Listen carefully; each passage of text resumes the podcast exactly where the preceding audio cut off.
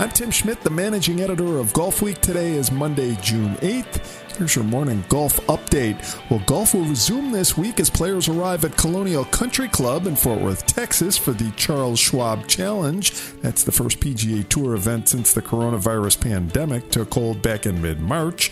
Well, how will tournament organizers handle this week's proceedings, which will be unlike any other in the history of the tour? Very carefully, according to Schwab Challenge Tournament Chair Rob Hood. He's spoken with numerous media outlets in the days leading up to the event. When asked if there's a specific number of people that, if tested to be positive for COVID 19, could shut the tournament down, well, Hood said that he wasn't sure. It's not just the PGA Tour that's restarting, but the Korn Ferry Tour also resumes this week.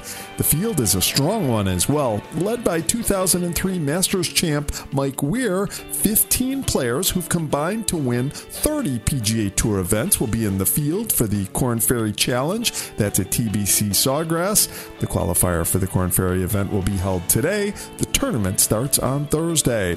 And Justin Rose and his wife Kate are sponsoring a British women's Golf Series set to start later this month. Starting June 18th, seven events will comprise the Justin Rose Ladies Series.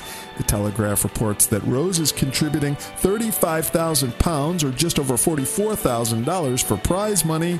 All seven courses are hosting the event for free.